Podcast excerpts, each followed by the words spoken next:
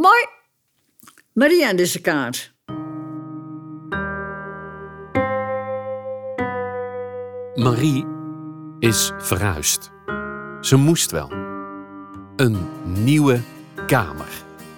Met nieuwe buren, verplegers, keukenpersoneel, managers. Ze kreeg ze er allemaal bij cadeau. Zoveel leuk komt, net als ik, in verzorgingshuis terecht. Haar eigen aardappels hoeft ze niet meer te schillen. En ook de afwas wordt voor haar gedaan. Daar had ze altijd al een hekel aan. Maar toch, En aan mij, op onze leeftijd, aan zoeken naar, ja, ja, naar huiskunnigheid. een nieuw thuis maken. Hoe doe je dat? En ja, hoe doe je dat? Hoe doe je dat dan?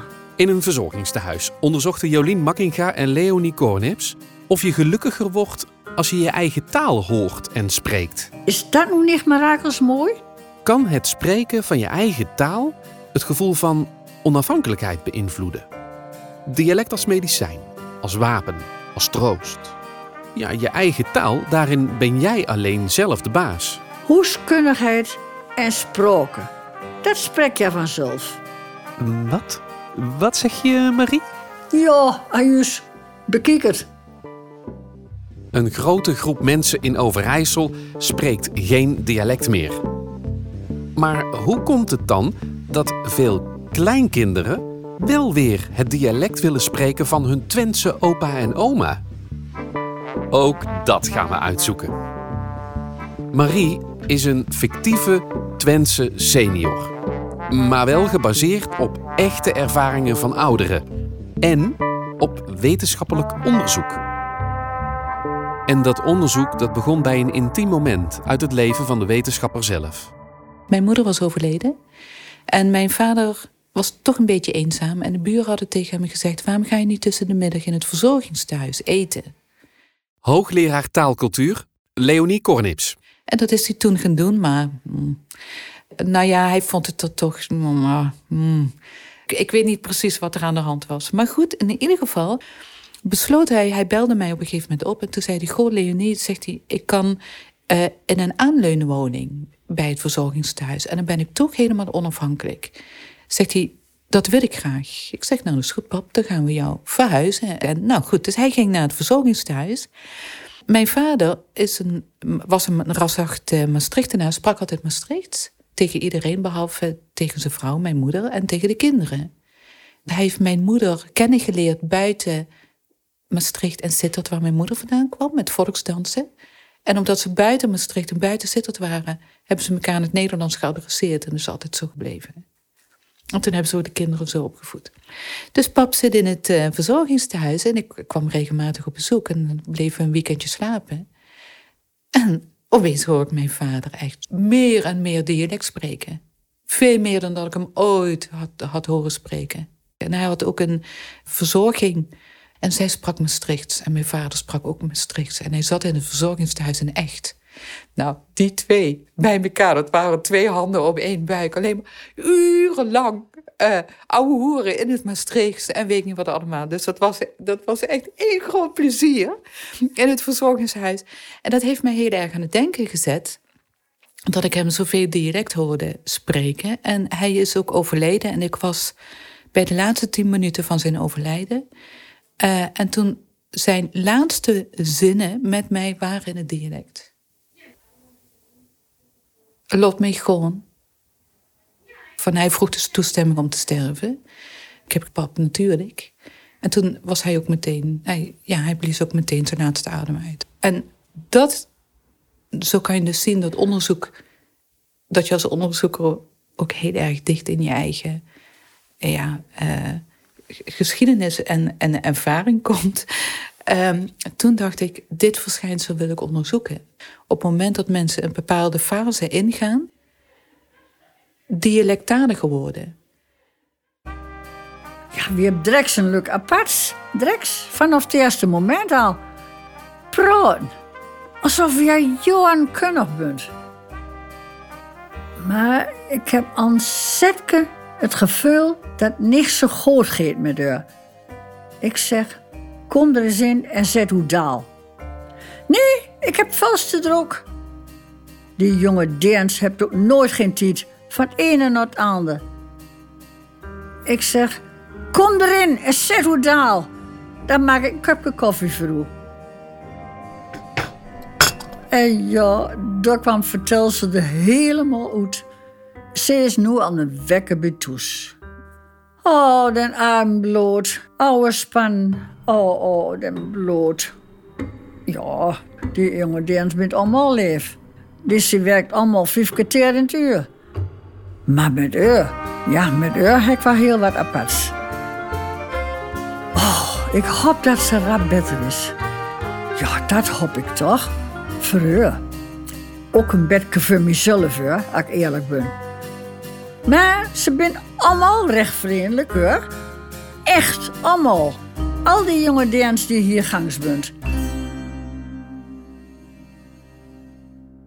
Marie is een echte Twentse, zoals je hoort. In Limburg vond het wetenschappelijk onderzoek plaats.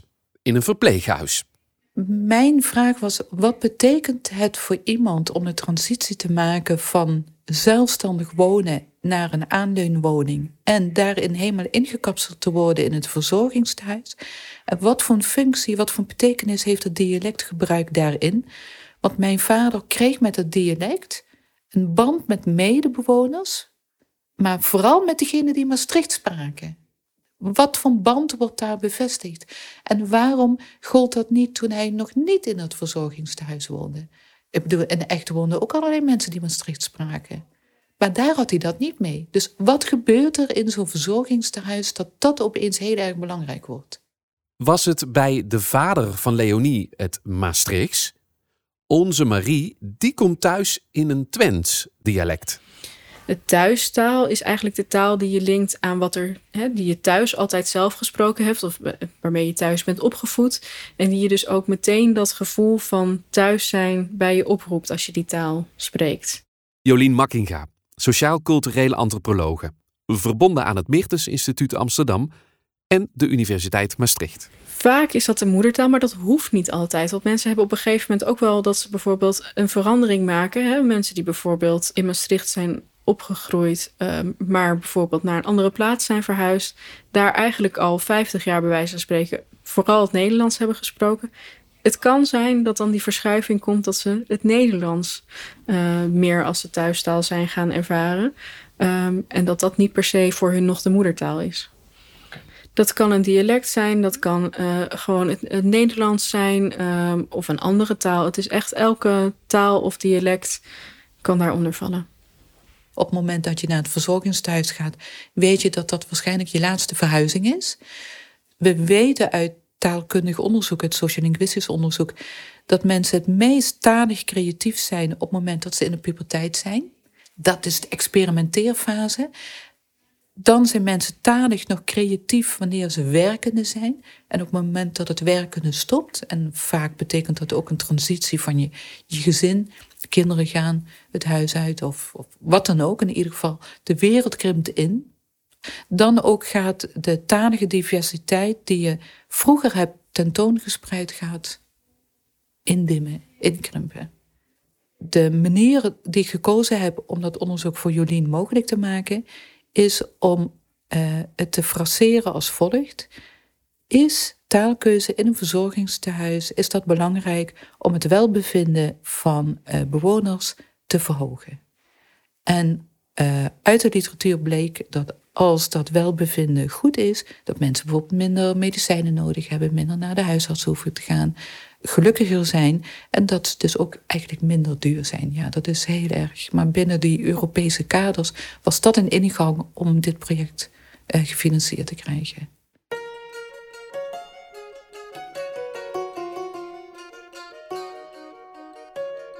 Jolien was dan wel een jaar voor haar onderzoek in een Maastrichts verzorgingstehuis te vinden.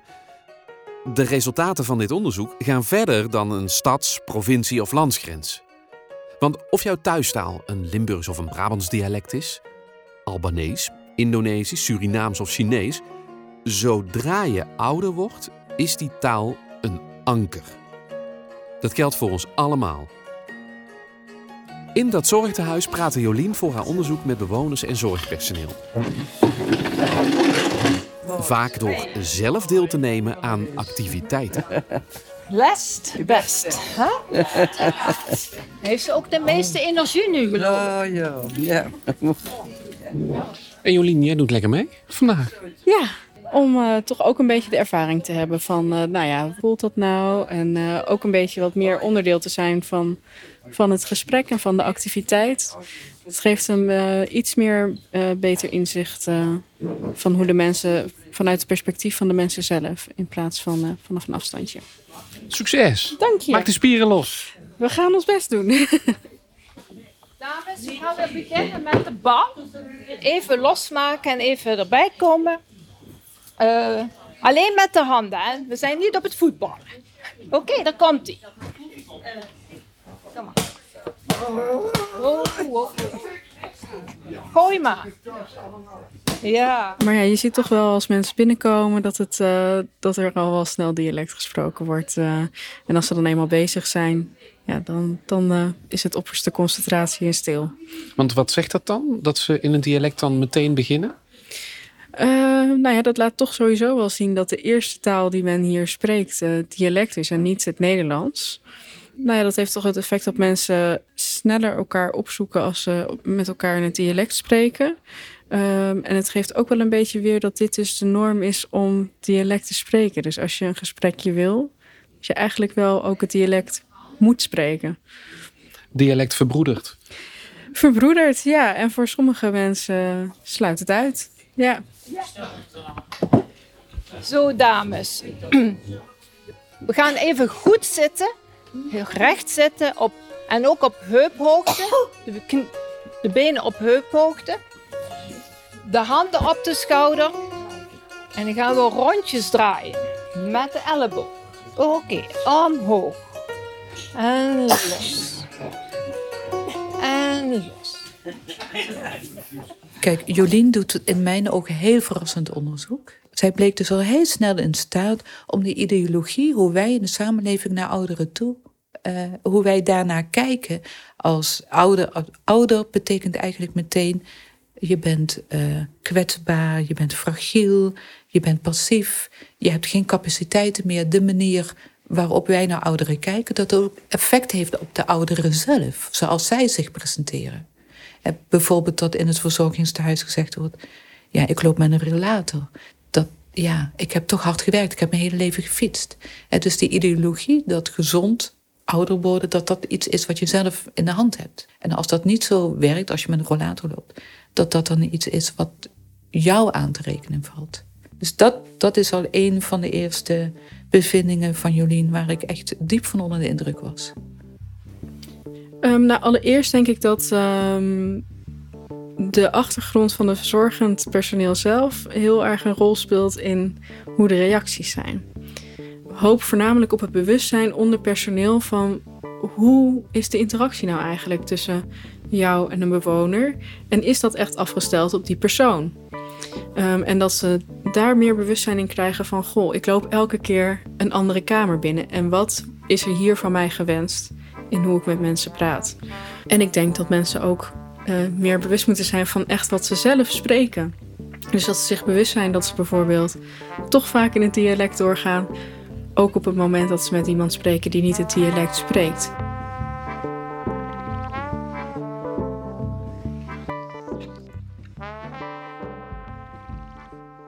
Oh, met. Ja, dat vraagt zo'n godsgaastelijke dag. Komt ze erin te poetsen? Ho, met. Omgang? Ho, met. De zekenzuster? Ho, met. Ho, met. Ho, met. Me sjokken wij ervan. Kats me sjokken. Ik word er gek van. Trabat. Budala. Op een biesten Gestoord. Sofa Abtaal. Gestoord. Die heeft de kop verdraaid. gestoord. Gestoord. Daar word je gek van. Hoe gaat het met? Wat moet je daar op zingen? Oorlog dat je me dat vraagt. Ik kan niet poepen. Ik zit in de rolstoel en ik huil mezelf alle nachten in slaap. Hoe gaat het met? Wel, mevrouw Blijdenstein, u bent aardig opstandig. Dat zei dokter Kons. Zo'n kind uit Holland. Ik zeg, u vraagt glandaals verkeerd. Uh, het eerlijk wilt weten, dan vraag u het zo. Goeiedag. Ben goed te pas vandaag? Dan zegt dat kind. Goed te pas vandaag? Ik gelijk, ja, wat.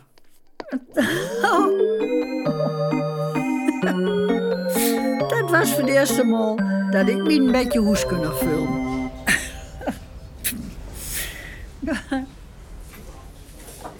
Ja, compleet, denk ik. Dus. De eerste nummer. Terug naar het Limburgs Verzorgingstehuis. 68. Waar Joliens onderzoek plaatsvindt. 76. Mijn taak is nu eigenlijk vandaag dat ik gewoon uh, voor mijn onderzoek uh, de audio-opnames uh, maak. Dus die heb ik eigenlijk altijd, zodra ik hier in de straat loop, zet ik die aan. En pas als ik weer op de universiteit ben, zet ik hem uit.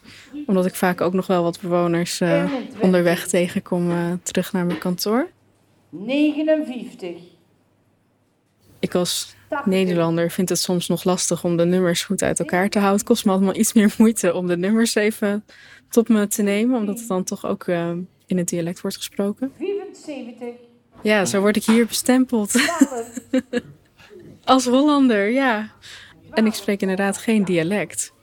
Met als gevolg dat dus uh, dingen als Kina, waar ik vorige week mee hielp met de nummertjes op het uh, bordje te leggen, uh, even wat meer tijd nodig heb om die nummertjes even te, vertaalslag te maken naar de nummertjes. dus het was een goede training voor mij om het uh, weer wat meer te begrijpen. 20, ja. 84 en 86. Mevrouw Frans heet Kien. En de Kien die klopt. Dat was snel nu hoor.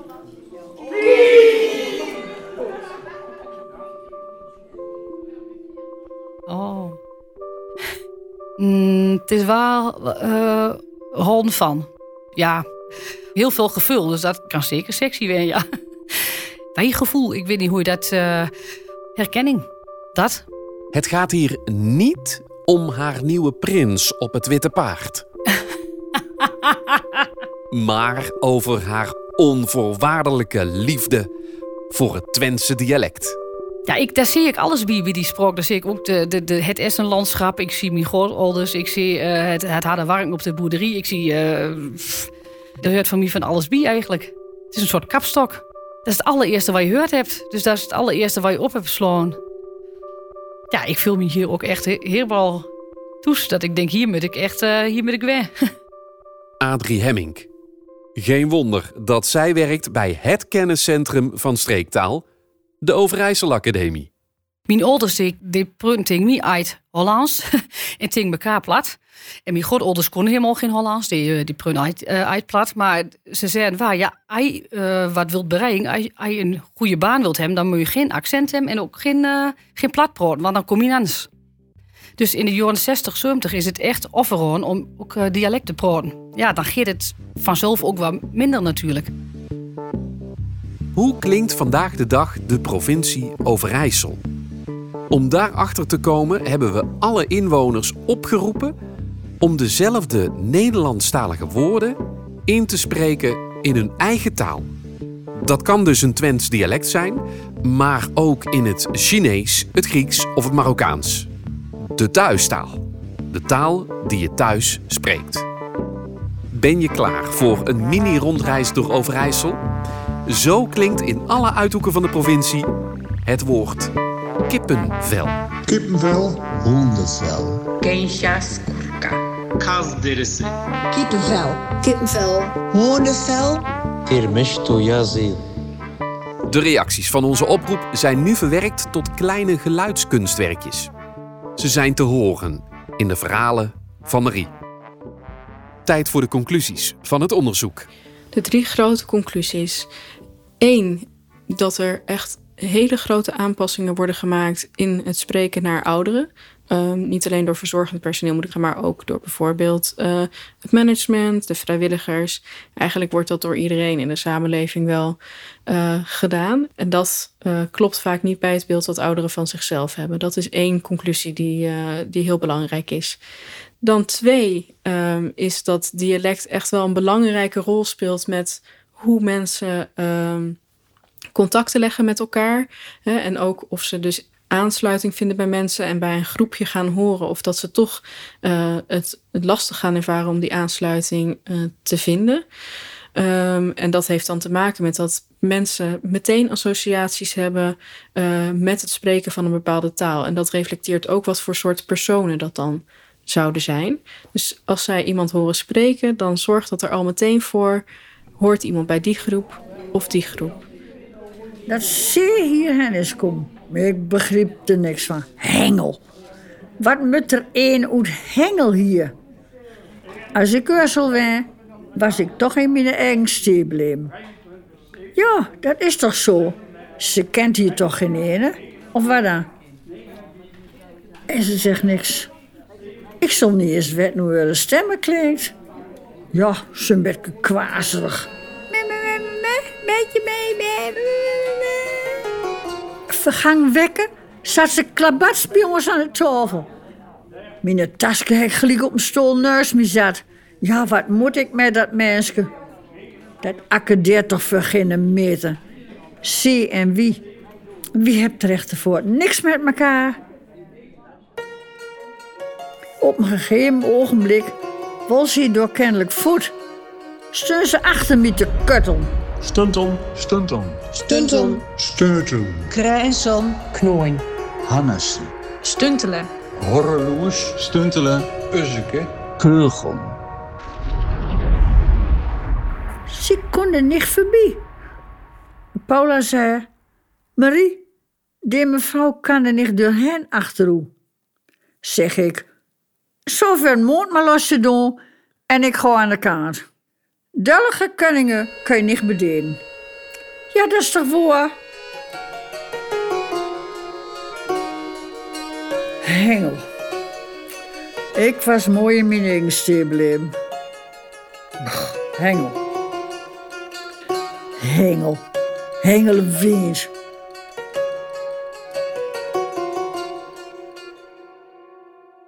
Senioren weten het al lang. Dialect als wapen, dat gaat prima. Hun kleinkinderen herontdekken nu de kracht van streektaal. Een herwaardering, een revival van het Twentse dialect. Dat gebeurt nu, zegt Adrie Hemmink. Ik denk dat de globalisering zo uh, enorm is. Je kunt natuurlijk online en met vleegmachine kun je overal komen. En ik denk dat, ja, dat iedere uh, mens uh, uniek wil zijn. En ja, dan ben je eigenlijk misschien wel heel benieuwd van wat is onderscheidend, zal ik het maar zeggen. Wat, maakt me aan dan een ander? En dat is eigenlijk waar je vandaan komt en wat bij u hoort. Mijn dochter den vindt, uh, den zegt ook gewoon in, in Amsterdam van, uh, uh, nee, zegt ze, ik kom uit Twente en daar ben ik trots op. De jonge leur, die vindt het eigenlijk, die bent er heel blij met en die bent er ook trots op. Dat wat ik dus niet heb had, toen ik in Amsterdam studeerde, toen, toen durfde ik kats niks te zeggen. Toen, ja, het was minder waardig eigenlijk. Dus je bent echt wel weggezet als een boer iemand in laag uh, geschoold, uh, dom. Dat lag aan mijn uh, dialect. Dat is ook de reden waarom ik nog een half jaar weer heel snel weer ben gewoon naar, naar Twente. Te gewoon rap op hoes op aan. Maar de Twentse jeugd omarmt nu de streektaal. In de WhatsApp, GTP, allemaal die afkorting. Dan weet wie van, oh, grote passen, van hoe gaat het met je? Artiesten, die doet dat ook. En niet alleen in de, in, in de modesprook, maar ook in uh, de Ower, maar ook en over de regio, maar ook waar in het uh, Neder-Saxisch. Ja.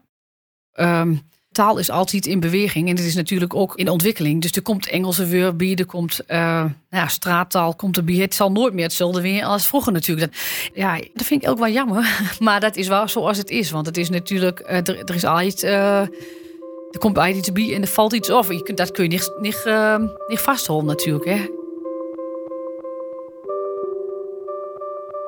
Conclusie 3 um, is dat adressering heel belangrijk is. Er is bijvoorbeeld in het uh, verzorgingstehuis uh, een informeel beleid dat uh, mensen worden aangesproken met meneer en mevrouw of en dan hun achternaam. dat is niet altijd passend. Maar je ziet ook dat er bijvoorbeeld een hoop hey jong, hey chat wordt gebruikt. Wat ook niet uh, altijd wenselijk is, omdat mensen associaties maken met bijvoorbeeld een lagere sociaal-economische klasse op het moment dat dat gezegd wordt. Voor mensen die zelf het gevoel hebben dat zij van een achtergrond komen die meer bij de elite hoort. En ze worden aangesproken door een schoonmaakster als hesjat. Daar wordt meteen een gevoel gecreëerd van: oh, wat, wat doe ik hier? Ik hoor hier niet thuis, want hier zitten mensen met een lagere sociaal-economische klasse dan waar ik thuis hoor. Ja, een korte ja, cursus, ik weet niet hoe je het moet noemen, maar hoe communiceren uh, in de taal die, van de patiënt, lijkt me, dat lijkt me nou niet zo gek. En het hoeft dus echt niet heel veel te zijn. Als je maar eerst binnen bent, tussen aanhalingstekens bij in, dan, dan gaat het veel makkelijker. Als ze, als ze het gevoel hebt dat ze ook kunt vertrouwen, dan vertelt ze ook wel wat er aan scheelt. En anders doet ze dat natuurlijk niet. Korte zinnetjes, maar als je er maar één of twee in het, in het plat zegt, dan vult ze zich al veel beter toes. En dan, dan zei dit is drempelverlagend, laat maar zeggen. Het geneest niet, maar het verlicht wel.